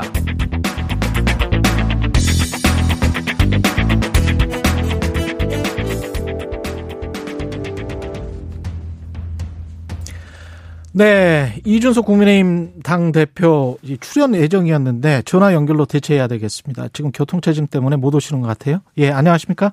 네, 안녕하세요. 예. 지금 뭐 강병원 의원이랑 쭉 이야기를 했었고요. 그 예. 사자 TV 토론에 관해서는 어, 자세히 이야기는 못했는데 이준석 대표 지금 저 사자 TV 토론 이후에는 처음 저 출연이시니까 예, 예. 어떻게 보셨습니까? 뭐 TV 토론 자체가 우리 음. 후보가 지금까지 뭐 준비를 많이 했다는 그 인상을 국민들에게 주기 충분했을 것이다 이렇게 음. 생각합니다. 그리고 예. 뭐 전체적으로 이재명 후보가 본인이 TV 토론에 상당한 우세를 보이거나 이럴 것이라고 자신하면서 준비했겠지만은 예. 이게 자잘한 어떤 말기술보다는 확실히 큰 줄기를 잘 잡고 간 우리 후보가 예. 훨씬 더 주목을 받았다는 생각합니다. 근데 이첫 번째 사자 TV 토론도 그렇고 11일에 이제 하기로 했잖아요. 오후 8시부터 2시간 동안. 예, 예. 이 과정에서 이제 국민의힘이 약간 좀 기피하는 듯한 토론을 그런 인상을 예. 계속 지금 줬단 말이죠. 그뭐 그렇게 바라볼 수도 있지만은 예. 저희 후보가 TV 토론의 약점에 있는 것이 전혀 아닙니다. 예. 회피하거나 이런 것보다는 아마 저희 첫 번째 TV 토론하기 전에도 우리 후보가 대장동이나 이런 것에 대해서 내실 있는 토론을 하기 위해 가지고 그런 음. 자료 같은 것도 좀 보강하자 이렇게 했던 이야기가 토론 보시면 왜 그랬는지 아실 겁니다. 이재명 음. 후보가 모순된 표현이나 이런 것들을 빠져나가려고 하기 때문에 그걸 좀 확실하게 하자는 것이었고 네. 이번에 또 2차 토론을 준비하는 과정에서도 네. 어, 확실히 제가 봤을 때는 다른 후보들이 좀 어, 서두르서 이야기하는 감이 있지만은 우리 후보는 토론을 언제든지 할 수 있다라는 얘기를 했고 세부적인 어. 상황 조율한 데 있어가지고 꼭 저희가 꼭 그 저희도 네 명의 주체 중에 하나인데 예. 다른 후보들의 이야기대로만 가야 되는 것은 없습니다. 예. 2차 TV 토론의 최대 공, 공방 쟁점은 뭐가 되리라고 보십니까? 저는 이제 이재명 후보가 사실 그 대장동 문제에 대해서도 첫 번째 토론에서 결국에는 대장동을 설계했다는 이재명과 설계해서 그러니까 환수했다는 이재명과 음. 나는 여기에 기여한 바가 없다는 이재명 중에 어떤 것이 진짜 이재명이냐는 답변에 대해 가지고 냉정하게 말하면 답을 제대로 못했거든요. 예. 그래서 저는 뭐 그런 부분이 다시 부각될 수도 있겠지만은 예. 이재명 후보의 지금까지 뭐 약점이라고 하는 것은 많이 노출되었고 그런데 그때마다 언론이 질문할 때는 대충 두리뭉실하게 답변하고 넘어갔던 것이 많은데 그런 음. 것들을 다시 그냥 명확하게 답변을 요구할 수도 있습니다 저희가. 그렇군요. 예. 원희룡 정책본부장이 이제 때가 됐다고 하면서 단일화 이야기를 지금 언급을 했고 이영호 단장도 비슷한 이야기를 하고 있는 예. 것 같습니다. 지금 이러, KBS 이뤄진단에서도 그랬었고요. 예. 어떻게 전망하세요? 저는 그 단일화 문제에 대해 가지고는 예. 우리가 소위 단일화라고 이야기하는 것은 좁은 의미에서 여론조사 방식의 단일화를 의미합니다. 음. 근데 지금 안철수 후보가 놓인 처지나 이런 것을 봤을 때 예. 그런 방식은 가당치가 않습니다. 그렇기 때문에 음. 지금 뭐 여러 경로로 이제 이야기들이 나오기 시작하는 것이 안철수 후보가 뭐 어떤 판단을 내릴 수도 있다. 뭐 이런 얘기도 하고 있는데 음. 저희는 뭐 안철수 후보 측이랑 직접적인 소통을 하고 있지 않지만은 여론조사 방식의 단일화라든지 이런 것들은 저희는 전혀 고민하지 않고 있다. 이렇게 말씀드리겠습니다. 아니, 노인 처지나 이런 것을 봤을 때 이렇게 말씀을 하셨는데 그 노인 네. 처지라는 것은 이제 지지율이 낮다? 예. 이런 말씀을 하시나요? 뭐, 저희가 봤을 때는 예. 그 확실히 1월 초쯤에 안철수 후보가 기분 좋게 막 기세 낼 때 그때와 달리 음. 지금은 아, 각종 여론조사에서 하락 추세가 완연하거든요. 예. 그리고 하락 추세라는 것이 뭐 저희가 분석했던 대로 1월 초부터 분석했던 대로 음. 저희 후보의 지지율이 상당 부분 이전됐던 부분들이 다시 저희 후보에게 회복됐기 때문에 네. 지금 오히려 안철수 후보가 그 가지고 있는 지지율은 보수 성향과는 약간 거리가 있을 수 있는 그러니까 뭐 단일화라는 절차를 통해서 뭐 뭔가 이루어진다 하더라도 어 아마 우리 후보에게 그대로 오롯이 편입되기는 어려운 지지율이 아니냐 그런 인식도 당내부는 하고 있습니다. 이번 주 금요일 이전에 결판이 난다 이런 말씀을 하셨단 말이죠. 어 이제 사실 이번 주말이 지나게 되면은 예. 안철수 후보가 어 사실상 이제 선거 모드에 돌입하게 되거든요. 저희 음. 후보도 그렇지만은 예. 그렇다면은 어, 실제로 상당한 비용 지출과 더불어 가지고 그 과정에서 선거에 참여한 다음에 빠지는 건 어렵습니다. 그렇기 때문에 어. 이번 주 금요일 이전에 그러니까 주말 이전에 아마 어떤 정치적인 판단들을 해야 되지 않을까 아, 생각합니다. 예. 그 지지율 때문에 그런 말씀을 하신 건 아니군요. 이번 주 금요일 때 정도 되면은 윤석열 후보가 완전히 치고 올라갈 것이다. 그런 의미로 받아들이는 언론들도 많았거든요. 그건, 그건 이미 오늘 발표된 여론조사에서도 그런 결과들이 나오고 있고요. 음. 그런데 저는 어 그거 이전에 음. 실제로 그 선거에 있어가지고는 주요 이제 의사결정의 시점들이 있습니다. 예. 그런데 그 시점 중에 하나가 아마 금요일이 될 것이고 저는 뭐 안철수 후보는 아니지만 안철수 후 주변의 인사들이 뭐 저희 당에 여러 가지 전언을 하는 모양인데 예. 그 맥락을 봐도 제 생각에는 뭐 변화가 있을 거란 예상이 됩니다. 근데 이태규 국민의당 그 총괄 선대본부장은 쥐뿔도 없는데 반사 이익으로 제1야당의 지지율이 좀 높다. 이 대표도 어쩌다 대표가 됐다. 네. 이, 이렇게 이제 서로 간에 상당히 신경전이 있어서 원래 그 국민의당 분들이 서울시장도 예. 그렇고 좀 다급해지면 막말을 좀 해요. 그분들이. 예. 예, 뭐 그분들이 뭐 이제 예. 좀 개의치 않는다. 예. 좀 항상 이제 좀 불리한 상황에서 이제 선거를 치르다 보면은 음. 뭐센 말도 하고 이제 좀 이렇게 하는 거는 전 뭐 그것도 패턴이니까 이해합니다 저는. 예. 예. 지금 이재명 후보는 김종인 위원장 만났죠. 이상돈 전 의원 만났죠. 윤여준 어, 전 장관 만날 것 같고 이게 어떻게 보면 이제 중도 보수 쪽을 어떻게 품어 보겠다라는 그런 시그널이잖아요. 어떻게 보십니까? 뭐 평소에 그 어르신들한테 이재명 후보가 잘했다면은 음. 지금 뭐 일정한 어떤 변화가 있을지 모르겠지만은 평소에 이재명 후보가 그분들한테 그렇게 잘했나라는 생각을 좀 하게 됩니다. 그리고 민주당이 그러면은 그분들은 잘했나? 민주당에서는 예. 오히려 김종인 위원장만 하더라도 저희 당의 위원장 비대위원장을 지내셨지만은 예. 뭐 그분에 대해서 박한 평가를 계속 해오고 그랬던 분들인데 갑자기 뭐 다급해지니까 가서 이렇게 뭐 조언을 구한다 해가지고 통상적으로 만나주시는 건왜 어떤 변화가 있겠습니까? 그 1차 토론에서는 대장동을 굉장히 좀 세게 질문을 했는데 윤석열 후보가 네. 이번 같은 경우에는 지금 곽상도 전 의원이 구속됐고 네. 그다음에 새로운 녹취록들이 추가 공개됐는데 그게 윤석열 후보에게는 상당히 불리할 것 같은데 어떻게 뭐 보세요? 녹취록이라는 것을 지금 네. 상당히 정치적으로 공경, 그 법률적으로 공경에 빠진 사람들이 음. 그냥 이름 되는 것들을 바탕으로 해가지고 우리 후보에게 공격한다는 거는 뭐 전혀 의미가 없는 공격이고요. 예. 예전에도 보면 무슨 뭐, 뭐, 모 언론사에서 우리 후보가 무슨 접대를 받았다는 이렇게, 어, 내용을 이야기했다 사과 기사까지 쓰게 했거든요. 음. 그러니까 그런 어떤, 어, 좀, 진술의 신빙성이라는 것에 문제가 있는 분들이 하는 말에 대해 가지고, 민주당이 그걸 신빙성을 두고 만약에 움직인다 그러면은 생태탕 모두 재판이죠. 네. 아, 그 2차 토론에서 그 김혜경 씨의 과잉 네. 의전 논란 이거 네. 또 나올 것 같습니까? 어떻게 보세요? 법인카드 이용 의 그거는 이재명 후보가 자기가 꺼내진 않을 테고요. 예. 아마 다른 사람들이 좀 지적을 할 수 있을 것 같은데 우리 음. 후보는 사실 이재명 후보의 도덕성에 대해 가지고는 큰 기대치가 없습니다. 그렇기 때문에 뭐 그런 것이 지금 언론에서 보도 나온 것으로 이미 국민들은 다 판단을 끝냈을 것이고요. 예. 도대체 그 경기도 비서실은 뭐 하는 분들이길래 제사 음식을 가져다가 그렇게 사는지 아. 그 비용이 지출이 어디서 되었는지에 대해서 지금 뭐 이재명 후보 측에서 여러 해명을 하고 있는데 예. 이것도 해명을 자꾸 하면서 말이 바뀌다 보면은 모순에 빠질 가능성이 높습니다. 저는 예. 지금도 궁금합니다. 경기도 직원들이 그걸 사가지고 제사 음식이랑 과일 이런 걸 가지고 그럼 비서실에서 찾아오는 손님 접대를 했다는 건지 도대체 음. 경기도 비서실은 그, 그, 또 경기도청에 찾아오는 손님들한테 제사 음식을 대접하나요? 전 같은 거를? 음. 그러니까 저는 그거는 확실히 가족의 제사에 사용됐을 거라고 생각하는데 예. 그 비용이 어디서 지출되었냐의 문제인데 음. 저는 그거는 오히려 이재명 어, 후보 측에 이제 소명의 의미가 생긴 것 같습니다. 그렇죠. 아니 그, 저, 저, 최 기자님 생각해서는 제사 음식을 그 도, 도청에서 손님들 내놨을 것 같습니까? 그거는 말 안 돼요. 예, 그거는 말 안 되고 그 전에 뭐 샌드위치랄지 무슨 공간에 뭐 한우 뭐 한우는 아니죠. 뭐. 그러니까 안심이 같다. 네. 뭐 이런 것들은 해명을 보니까 뭐 그거는 논란의 여지가 있는 것 같은데 제3식은 네.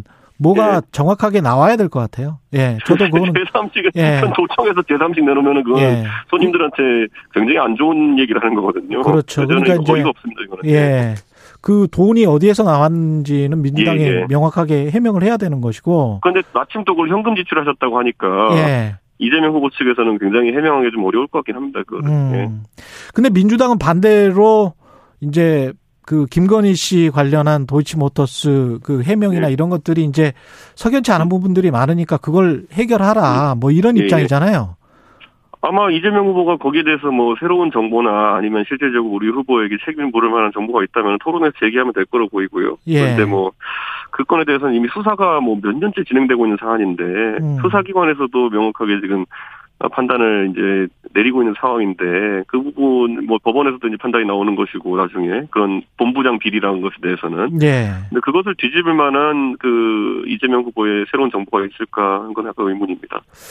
그 세대 포이론을 초반에 초반이라고 하기는 뭐 한두 달 네. 전부터 네. 이제 그 이야기를 네. 했는데 지금 그게 네. 이제 민주당은 이 갈라치기다 그러면서 이제 네. 반격을 하고 있는 상황이거든요. 아직까지도 유효하다고 보세요? 우리 후보가 TV 토론에서 이야기했지만은 갈라치기하면 예. 민주당이다라는 게 지금 젊은 세대의 인식입니다. 예. 왜냐하면 이 젠더 갈등이라고 하는 것도 처음에 그 민주당에서 굉장히 이념 편향적인 젠더 정책을 펼쳤기 때문에 그에 대한 반작용으로 지금 20대 남성이나 아니면 이런 젊은 세대에서 큰 반응이 있는 거거든요. 예. 때문에 저는 어, 민주당이 누구에게 갈라치기라고 손가락질을 하기 이전에 본인들이 뭐 그런 젠더 문제도 그렇고 친일 반일 이런 거를 얼마나 국민을 갈랐습니까? 저는 음. 그런 거에 대해서 반성부터 하고 우리가 잘못하고 있었던 건 없는가 되짚어보는 것부터 시작했으면 좋겠습니다. 최강욱 최고위원 더불어민주당 최고위원이 김만배만 네. 위협적인 카드를 카드를 가지고 있을까 윤석열 후보에 관해서 예, 예. 이런 이야기를 했거든요. 이건 어떤 예, 뭐, 뉘앙스라고 보세요? 근데 뭐 저희 쪽에서 아무도 그건 반응할 가치도 없고 반응할 가치가 없다. 예, 그거는 예. 뭐 뭐, 뭐, 어떻게 하는 건지 잘 모르겠습니다. 그래서, 예. 예. 노무현 후보, 아니, 노무현 전 대통령과 관련해서 이제 여야가 다그 예. 어떤, 뭐랄까요. 그 존경의 목소리를 내고 있는데요. 예, 예. 관련해서는 어떻게 보십니까? 저는 노무현 대통령께서 예. 하여튼 내세우셨던 지역 통합의 가치라든지 음. 네, 그런 것이라면은 저는 당연히 우리 당도 그건 계승할 만한 가치가 있다 생각하고 그래서 저희도 최근에 호남 지역에 저희가 다 하지 못했던 그런 노력을 하기 위해서 지금 음. 어, 꾸준히 지금 이제 도전하고 있는 것이고 예. 그런 정신이야 당연히 누구든지 계승할 수 있는 겁니다. 그런데 예. 이번에 민주당에서 노무현 대통령을 급하게 이제 선거에 끌어들이려다 보니까 음. 노무현 대통령의 성대모사를 하는 영상을 올려가지고 노무현 대통령께서 이재명 후보를 지지한 것처럼 이렇게 영상을 띄우기도 하고 민주당이 오히려 급하게 끌어들였다. 아니, 예. 그 비극적으로 서거하신 전직 대통령의 그런 어떤 음성을 성대모사해가지고 음. 노 대통령이 이재명 지사와 무슨 인연이 있었거나 지지를 요청한 것처럼 이렇게 하는 것도 웃기거니와 그 과정에서 그 자료도 제대로 확인하지 않아가지고 그 영상물 안에 노무현 대통령을 희화화하는 옛날에 일베 이런 데서 썼던 코알라 그림 이런 게 들어있었거든요. 음. 저는 이건 뭐 어떻게 받아들일지 모르겠는데 민주당 선거운동 저희 같으면은 그런 돌아가신 전직 대통령을 선거에 활용할 생각조차 못 하겠는데 그 와중에 음. 아주 그분을 불편하게 할 수 있는 그런 어, 그 그분을 희화화했던 그런 사진 같은 게 그림 같은 게 포함되어 있다는 것도 저는 이해가 안 됩니다. 알겠습니다. 이준석 국민의힘 대표였습니다. 감사합니다. 예, 감사합니다. 예, KBS 일라디오 최경련의 최강시사 2부는 여기까지였습니다.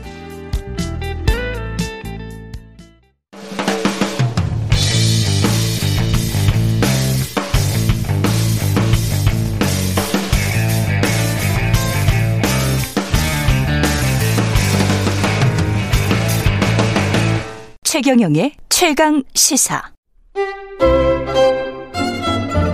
최강 시사. 김호기의 사회학 카페. 어서 오세요. 네, 뉴스의 이면에 있는 흐름과 우리 사회 큰 담론에 대해 이야기해 보는 시간입니다. 김호기의 사회학 카페 연세대학교 사회학과 김호기 교수님 나오셨습니다. 안녕하십니까? 안녕하세요. 예, 오늘의 주제가 중도인데요. 예, 선거 어 이제 예. 막바지에는 중도가 크게 부상이 될 수밖에 그렇죠. 없죠. 예. 중도가 누굽니까?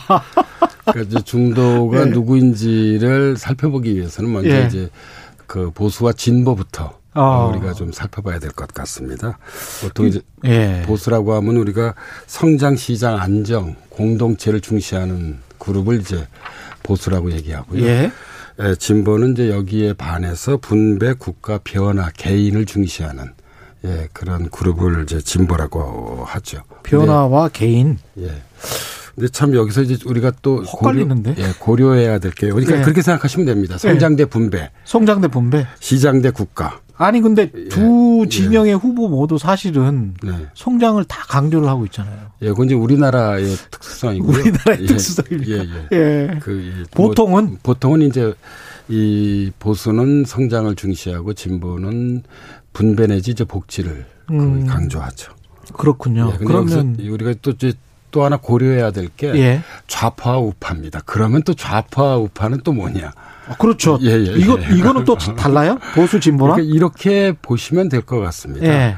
에, 유럽의 경우는 좌파, 우파, 보수 대 진보가 혼용되고 있습니다. 아, 예, 보통 그래요? 이제 유럽의 경우는 좌파 우파란 말을 더 많이 쓰죠. 아. 예, 전통적으로. 예.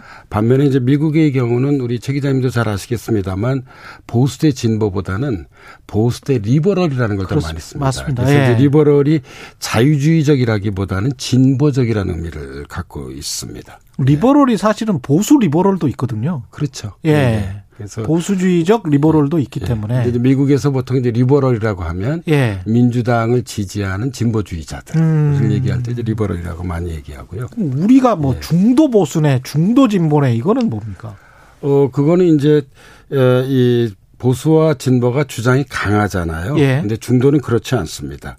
그래서 이제 이념 구도를 지금 보수, 중도, 진보 3분법으로 볼 수도 있고 예. 보수 대 진보 2분법으로 볼 수 있습니다. 음. 근데 2분법으로 보게 되면 중도는 다시 중도 보수와 그 중도 진보로 나눠질 수 있습니다. 그래서 이제 전체적으로 중도를 한번 그 정의해 보자면 그래야 되겠습니다. 예.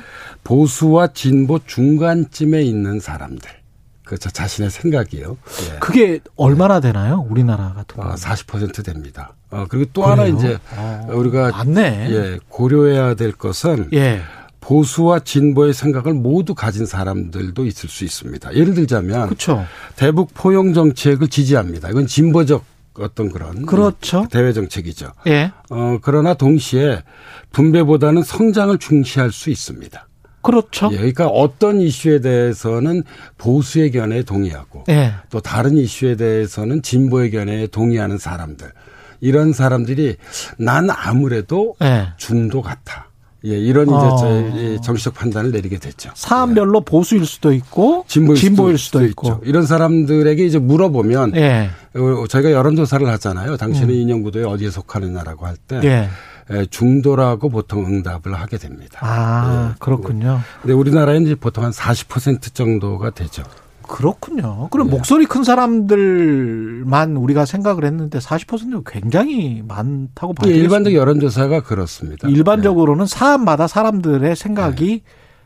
다르다. 예, 예, 예. 실제로 그렇게 생각하시는 분들이 적지 않으실 겁니다. 그럴 것 같은데. 예, 우리가 예, 제 경우도 비슷한 뭐, 것 같고. 예. 예. 그 보수 정책의 리스트들이 쭉 있고요. 예. 진보 정책의 리스트들이 쭉 있다고 한다면 음.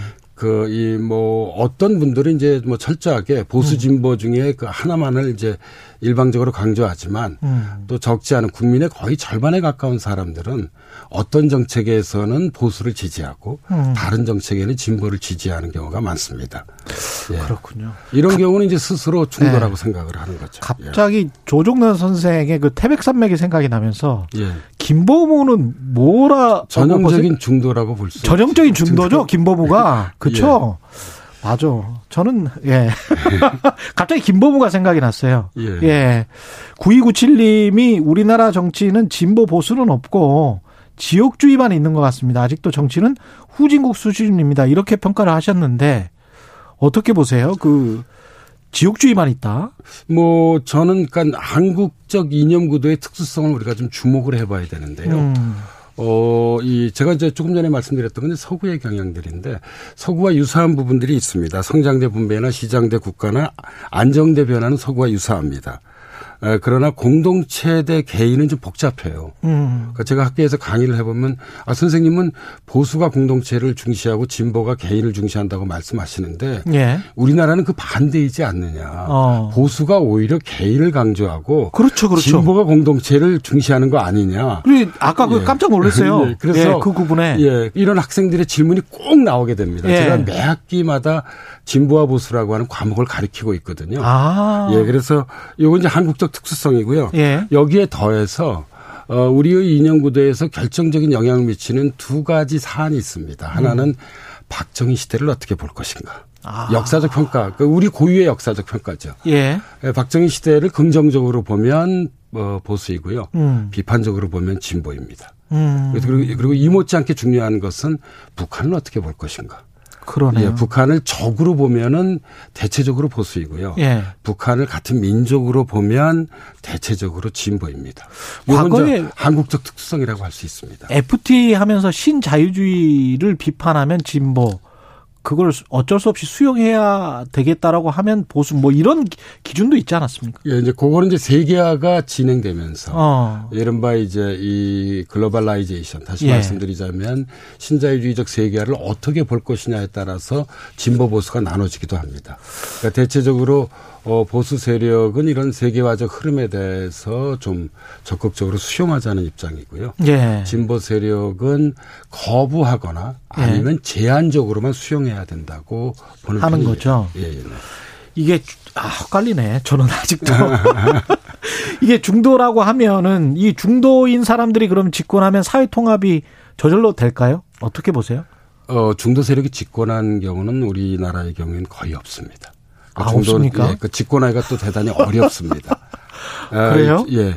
그 중도가 집권하기 어려운 이유는 이런 데 있습니다. 예. 뭐 아, 이, 아까 제가 40%라고 말씀을 드렸습니다만. 아, 안타깝네. 40%나 되는데 왜 예, 이거는 이제? 전체적인 이념 구도이고요. 예. 개별 사안에 대해서는 다 팽팽하게 맞서게 됩니다. 어. 아, 예를 들자면 어, 좀 구체적인 질문이긴 하지만은 성장이냐 분배냐. 그렇죠. 예. 북한이 우리의 적이냐 같은 민족이냐라고 하는 질문을 던졌을 때요. 음. 이게 3대 4대 3으로 나타나는 것이 아니라 4대 2대 4로 나타나게 됩니다. 아, 그러니까 이제 그때는 또 예, 예. 그래서 이제 저는 우리나라의 이념 구도가 두 개가 중첩돼 있다는 뭐 그런 한때 뭐 논문도 쓰기도 했습니다. 아, 뭐냐면 두 개가 중첩 전체적으로 보면 우리가 아라비아 낙타를 보면 이게 이, 이 쌍옥이죠, 쌍옥. 예, 그러니까 아니 예. 단옥이죠. 단옥입니까 아라비아 예, 낙타가? 예, 예. 예. 그다음에 이제 이 몽고 낙타가 몽고 낙타가 쌍옥 쌍옥입니까? 예, 쌍옥이죠. 예. 예. 그래서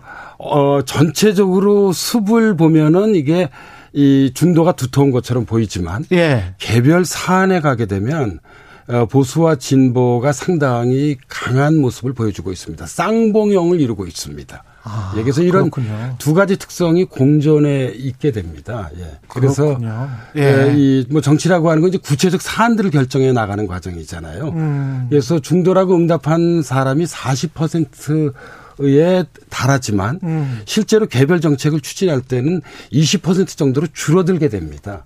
그래서, 그래서 결국은 예, 저는 중도가 정치 세력화가 대단히 어렵다고 생각합니다. 그러니까 자기 목소리도 약할 뿐더러 어. 그러니까 이런 쌍봉형 낙, 낙타적인 이념 구도가 아, 중도의 세력화를 좀 예, 예. 우리가 그 저쪽 몽골 쪽에서 와서 네. 그렇게 되는 건가? 예를 들자면 어 저는 이건 정말 어, 이 제가 뭐 주관적 판단이 아니라 객관적인 예. 이, 그, 이 분석인데요. 우리나라에서 중도를 대표하는 정당으로서 국민의당을 꼽을 수 있습니다. 예. 예. 그 저기 안철수 후보 예. 예. 후보가 아주 대표적인 그 정치적 인물이죠. 음. 어, 그런데 안철수 후보가 사실 압도적 지지를 받고 있지 못하잖아요. 그렇죠. 예. 근데 바로 이제 이것이 중도가 갖는 어떤 그런 어, 이 특성에서 저는 비롯된다고 보는 편입니다. 아, 그러니까 한 걸음 물러서서 보면은 네. 국민들의 뭐 40% 가까운 사람들이 공감을 합니다. 아, 그러나 어, 정치라고 하는 건 구체적인 선택을 해야 되잖아요. 네. 선택의 지점에서는 어, 그 40%가 20% 정도로 줄어들게 됩니다. 근데 꼭 이제 그 뭐랄까요 집권을 하고 나면 후회하는 사람들도 많고 누가 대통령이 됐든 간에 그다음에 후회하는 사람들도 많고 그다음에 이제 선거 막판 때나 이제 선거가 끝나고 집권을 한 다음에는 다 통합을 외친단 말이죠. 근데 통합이 안 돼요. 어, 근데 저는 이제 그 이 문제에 대해서는 예. 그러니까 선거 막바지에는 누구나 다 이제 중도 세력을 이끌어들이기 위해서 통합을 내세우지만 음. 우리나라 역대 정부들을 보면 네. 통합을 제대로 추진한 정부는 없었던 것 같습니다. 예, 그렇죠. 예. 그러니까 예. 이제 예, 지지 세력에게 이제 주로 메시지를 타전하고 그렇죠. 예, 그러니까 지지 세력들의 뭐 주장이나 의견이나 뭐 이런 것들을 이제 일차적으로 그런 음. 어, 고려하고 반영하는 것 같습니다. 아마 예, 제가 객관적으로 말씀드리자면 예. 어, 이 예외적인 사례가 있다고 한다면 음. 어, 김대중 정부의 전반기 정도는 예. 아, DJP 연합했을 예, 때 예, 예, 그때는 이제 저는 상당히 어떤 그런 통합의 정부를 구현하려고 노력했던 것으로 평가할 수 있지 않냐는 거좀 보고 있는 편입니다. 예. 사실은 뭐 정책들도 특히 뭐 IMF 환란이기 직후여서 그랬는지는 모르겠습니다.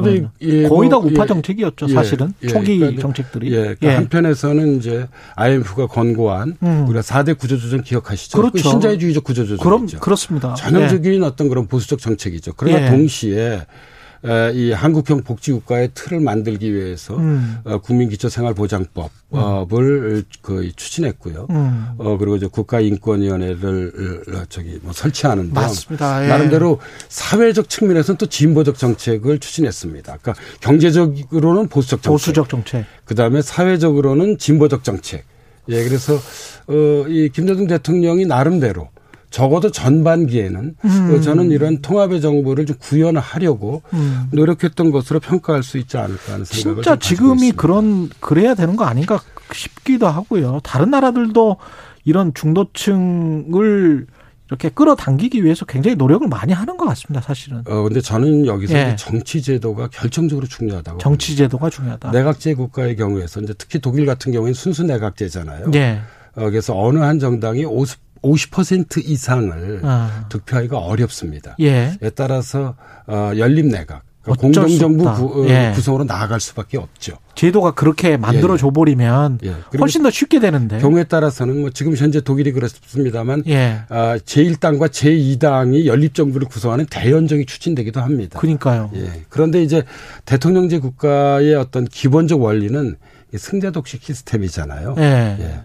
예. 이러다 보니까 이제 통합의 정치, 통합의 음. 정부 구현이 대통령제 국가에서는 좀 상당히 어려운 점이 있습니다. 저는 그래서 어, 이, 제가 뭐 구체적으로 거명을 해보자면, 예를 들자면, 음. 어, 이 정치학자인 최장직 교수나 강원택 교수가, 예. 어, 내각제 개헌의 주장을 계속 하고 있잖아요. 음. 어, 이제 뭐 이런 맥락에서 주장하고 있다고 생각을 하고 있습니다. 그렇군요. 물론 뭐 예. 국민 여론이, 예. 예, 그 내각제에 크게 기울어져 있지는 않습니다만, 그렇죠. 어, 그러니까 최장직 교수나 강원택 교수가 이제 이런 내각제를 강조하는 음. 가장 중요한 이유는 대통령제라고 하는 것은 기본적으로 승자독식 시스템이기 때문에 그렇죠. 예, 분열과 대립과 뭐 나아가서 어떤 투쟁의 정치, 어. 그러니까 통합의 정치를 이루기 좀 어려운 어떤 그런 제도적인 문제점을 갖고 있습니다. 물론 뭐 대통령제가 그렇다고 해서 예.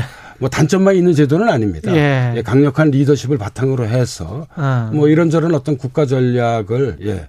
이 그 뭐 이 속도감 있게 추진할 수 있는 장점도 있습니다.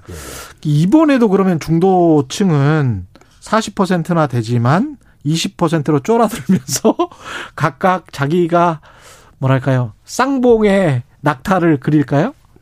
어, 저는 이번, 뭐, 이번 대선에도? 예, 예. 그러니까 어, 지난 이, 그 21세기 들어왔어. 지난 네. 20여 년을 돌이켜 보면 우리 사회에서는 어떤 그런 대결의 정치가 훨씬 더 강화돼 왔다고 생각합니다. 아. 예, 그래서 한국적 이념 구도를 좀 달리 표현한다면 음.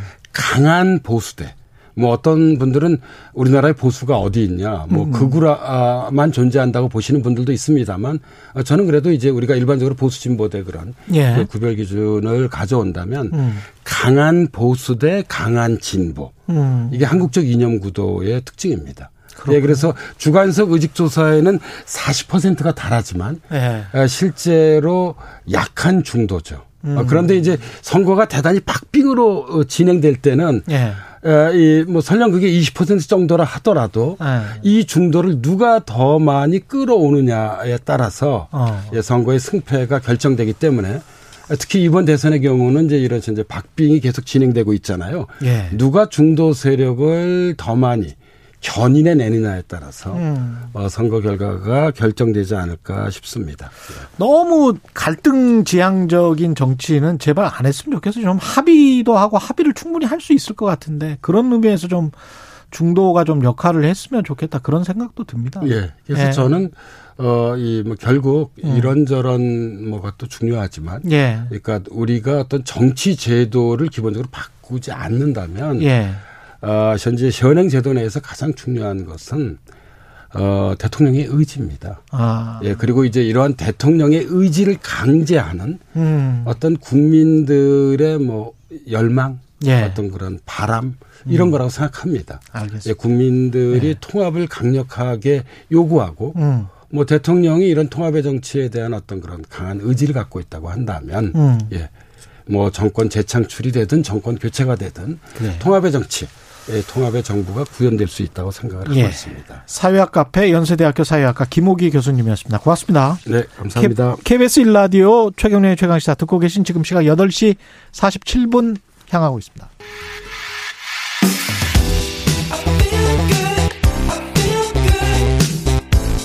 세상에 이익이 되는 방송 최경영의 최강 시사 네, 탈레반을 피해서 한국으로 온 아프가니스탄 특별 기여자들 기억하실 겁니다. 이들이 여수에서 전라남도 여수에서 적응 교육을 마치고 국내 곳곳으로 이주를 시작했는데요. 그중 160여 명이 울산 동구에 정착할 계획이라고 합니다. 울산 동구청장님 전화로 연결돼 있습니다. 정천석 구청장님입니다. 안녕하세요. 예, 안녕하세요. 예. 동구청장 정천석입니다. 예. 지금 법무부가 이 그 특별 기여자 중에 일부 100한 60여 분을 울산 동구로 이주하겠다라고 보도 자료가 나왔는데 이게 동구청하고 사전 협의를 거치지 않았었습니까? 네. 네, 그건 사실이고요. 예. 어, 저희가 확인해 보니까 예. 아, 작년 11월 달에 예. 에, 정부 합동 지원단이 이, 이 구성되어 가지고 음. 어, 국내 기업과 기여자들이 취업을 해서 자립할 수 있는 지역을 어, 협의해 왔던 것으로 어, 파악됐습니다. 아 그렇군요. 그러면 네. 구청 입장에서는 좀 당혹스러웠겠습니다. 네. 에, 그, 300, 391명 중에 157명이 우리 동구에 이주해 이주할 걸로 보고 있는데요. 391명 중에 157명. 네, 157명이 우리 예. 동구에 이주해 오는 걸로 예. 어, 지금 되어 있는데 예. 에, 그 중에 에, 음, 정확히 29명이 현대중공업 어, 협력업체에 취업이 확정되는 분들인데 아. 에, 이들 중에 20명은 어, 종전에 파키스탄에서 어, 우리 대한민국 대사관 어, 그다음에 협력 기업 어, 이런 쪽에서 의료 분야에서 어, 종사한 경력이 있고 예. 또 9명은 사무 관리 분야에서 어, 종사한 경험이 있습니다. 음. 저희가 확인한 바로는요. 12월 작년 12월 말부터 정부와 현대중공업 사이에서 예. 어 이들의 취업과 거주 문제에 대해서 논의가 아 있었던 걸로 어 알고 있습니다. 음. 아 우리 구청은 어 이분들이 이제 특별 기여자 다시 말씀드려서 어 제한 외국인 처우 기본법에 따라서 예. 기여자가 우리 동구에 이주 해 온다 하더라도 음. 어 우리 구에서는 인간의 허가 또는 재정 지원을 하지 않기 때문에 예. 우리 구는 협의 상대가 되지 않습니다. 다만 음. 이제 금년 초에 1월 27일 날 정부 지원단에서 요청이 왔고 예. 어, 현대중공업이 주관하는 음. 회의에서 음. 어 이들의 이주 배경 일정 및 현안 현황에 대한 설명이 예, 있었다는 것을 말씀드립니다. 그러니까 지원 협의 대상은 원래 그 각 지역 자치단체는 되지는 않지만 그래도 미리 좀 알려줬으면 좋았겠다 그런 말씀이시네요. 물론이죠. 그랬으면은 예. 우리 주민들이 불안을 좀 덜 수 있었고 음. 어 그랬었는데 음. 그건 좀 상당히 그 아쉽고 어, 예. 그 주민들인데 잘못됐다고 생각을 하죠. 주민분들이 불안 불안해 근데 불안해 하실 필요는 없지 않을까요? 어떻게 보십니까? 네, 네, 그렇습니다. 음. 아, 그, 그, 이, 이미 이들은요, 예. 어, 아프가니스탄 그 내전 전에, 예, 앞, 앞에서 말씀드렸는 것처럼, 예. 우리 한국 대사관이나 한국 국제협력단, 한국 대응원, 한국 직업훈련원 등에서 근무한 경험이 있는 분들입니다. 예. 아, 이, 이분들이 뭐, 어, 의료 분야나, 그럼 사무 관리 분야에서 전문직으로 어, 종사하는 경험이 있고요. 음. 어, 또 그리고 에, 우리나라에서도 어, 뭐 우리 6.25 내전 때 직후에 근대화 공화 시기에 에, 이들만큼 어려운 때도 있었지 않았습니까? 그럼요. 예. 아, 특히 정부가 음. 인도기, 인도적인 차원에서 위험을 무릅쓰고 예. 에, 우리나라에 기여한 아프간 국민을 구출해 왔고 이런 분들이 지역 사회에 잘 정착할 수 있도록 돕는 것은 그렇죠. 우리가 당연히 해야 될 일이라고 어, 생각을 합니다. 그 동구 주, 예, 동구 주민들이 우려하는 부분들이 이 있을 건데 그 부분들이 어떤 겁니까 혹시? 음, 그 왜 이제 에, 이주해 오는데 예. 사전에 충분한 설명을 하지 않았느냐. 음. 아, 그 다음에 또 우리 지역에 예. 외국인들이 한 지역에 집중되다 보니까 이 점에 음. 대해서 걱정이 있고요. 예. 또 특정 초등학교 어, 어. 이런 쪽으로 많이 이제 배정 배정이 될 거 아닌가? 네, 네, 그런 우려도 있고 또 하나는 이제 덧붙인다면은 네. 아직 우리 이 지역 사회에서 낯설은 이슬람 문화에 대한 막연한 어, 불안감도 있는 것 같습니다. 그럼 구청장님이 많이 포용적으로 설명을 잘 해주셔야 될 것 같습니다. 그렇습니다. 예. 주민분이 사실은 동구만 해도 꽤 크잖아요. 몇 분이나 지금 살고 계세요? 주민분들은? 거기에 주민네 동구, 예 동구 주민들이 주민들은 뭐 16만에 조금 16만 16만에서 이제 160분의 이슬람 음, 국가 출신의 분들이 가서 정착을 하는데 그렇게 큰 문제는 없지 않을까요? 그 전에도 이제 현대중공업에 취업된 외국인들도 꽤 많았을 텐데, 그죠? 네. 네, 뭐 지금까지 음. 우리 지역은 특히 현대중공업 글로벌 기업이 있기 때문에 그렇죠. 외국인들이라고 해서 특별히 문제된 적은 없습니다. 그렇죠. 아, 예. 현재만 해도 우리 이 동구 지역에 외국인들이 약 3천여 어, 명이 외국인들이 살고 있고요. 음. 어, 외국인 특히 또 어, 예전에는 노동자 숙소까지 이 운용해 왔는 경험도 있습니다. 그렇죠. 그렇지만은 예. 지역 주민들과 아, 이질감이 있거나 음. 마찰은 전혀 없었습니다. 그렇군요. 특히 우리 군은 이제 예. 에, 조선산업의 특성상 이전부터 음. 어, 선박 감독관이나 예. 현장 근로자 등 외국인 노동자가 굉장히 이, 많았고 어, 특히 이 글로벌 기업인 현대중공업도 어, 수십 년간 음. 외국인 노조 노동자들을 고용해 왔고 또 이 다문화에 대해 가지고 어, 아주 이해도가 높습니다. 예. 따라서 외국인 노동자 관리에 대한 노하우는 충분히 있다고 보고 덧붙여 음. 말씀드리면요. 예. 한참 조선업 그 화랑기 때에 에, 그 외국인 노동자 1,500명 있을 때 그게 이사, 이슬람권 나라 음. 아, 그러니까 파키스탄, 우즈베키스탄, 키르키스탄, 벵글라데시 이런 쪽으로 해서 300여 명이 음. 이 이슬람권 국가들에서 와서 어 취업해서 어 잘 그 살은 적도 있습니다. 예. 그 외국인 노동자 관리라고 말씀하시던데 뭐 어차피 함께 사는 거니까요. 뭐 관리. 네. 그렇습니다. 예, 관리는 아닌 것 같고요. 예. 네. 주민들 혹시 모를 민원이나 이런 것도 잘 대처해 주, 어, 주시기 바랍니다. 예. 네. 예, 알겠습니다. 4085님도 가급적이면 모여 살도록 해야죠. 국민들이 이해를 하시고 따뜻하게 맞아주세요. 이계환님, 어울려 사는 사회가 돼야겠네요. 이런 말씀 해주셨습니다. 오늘 네. 저 구청장님 고맙습니다. 감사합니다. 예, 지금까지 울산 동구청의 정천석 구청장님이었습니다. 예, 2월 8일 화요일 KBS 일라디오 최경련의 최강시사 오늘은 여기까지고요. 저는 KBS 최경련 기자였습니다. 내일 아침 7시 20분에 다시 돌아오겠습니다. 고맙습니다.